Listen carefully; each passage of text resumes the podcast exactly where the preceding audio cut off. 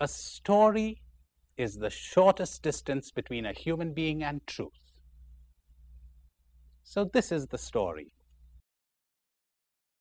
There was a temple built on an island about two miles away from the mainland. That's where the island stood. And in that temple, there were a thousand silver bells, large bells, small bells, bells made by the best craftsmen in the world. And every time the wind blew or the storm raged, the bells would peal out. And it was said that anyone who heard those bells would be enraptured and would be taken into a deep experience of God. Well, as the centuries passed, the island sank into the sea, and with the island, the temple and the bells. But the tradition persisted that those bells now rang out continuously.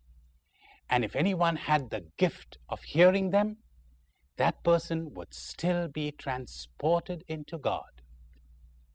Well, a young man was inspired by this legend, and he undertook a journey of hundreds of miles till he came to the spot opposite to which it was said that the temple had stood centuries ago.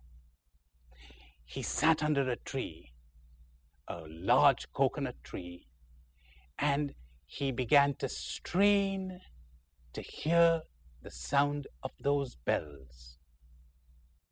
But no matter what he did, all he could hear was the roar of the waves as they splashed against the shore, as they dashed against a nearby cliff. And that irritated him because he tried his level best to push that sound out so that he would get into silence and hear the sound of those bells. Well, to no effect.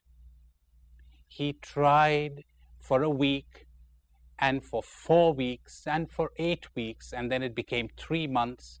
Occasionally, when he became discouraged, he would hear the village elders at night talk about the tradition and about the people who had been given this grace, and his heart would glow within him.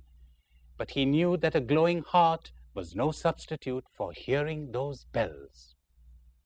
Well, after he had tried it out for six or eight months, he decided to give it up.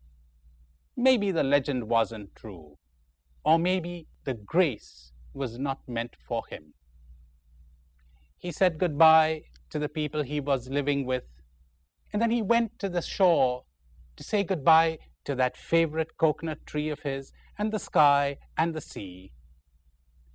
And as he sat there, he began to listen to the sound of the waves. Strange. It wasn't a jarring sound. He discovered for the first time that it was a soothing sound. And it relaxed him. And he became silent. And as the silence went deeper and deeper, something happened. He heard the tinkle of a little bell, and he jumped up and thought, I must be producing this. I must be suggesting this to myself.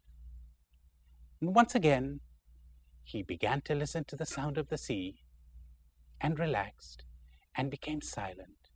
And the silence became deeper, and he heard it again the tinkle of a little bell. And before he could jump up this time, it was followed by another and another and another and another. And soon he was hearing the glorious symphony of a thousand temple bells pealing out in unison. And he was transported out of himself and was given the grace of being united with God.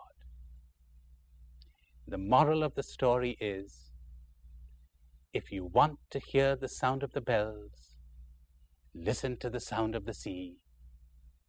If you want to recognize the dancer, look at the dance. If you want to hear the voice of the singer, listen to the song. Look, listen. Hopefully, someday it will be given to you to see and to recognize in silence.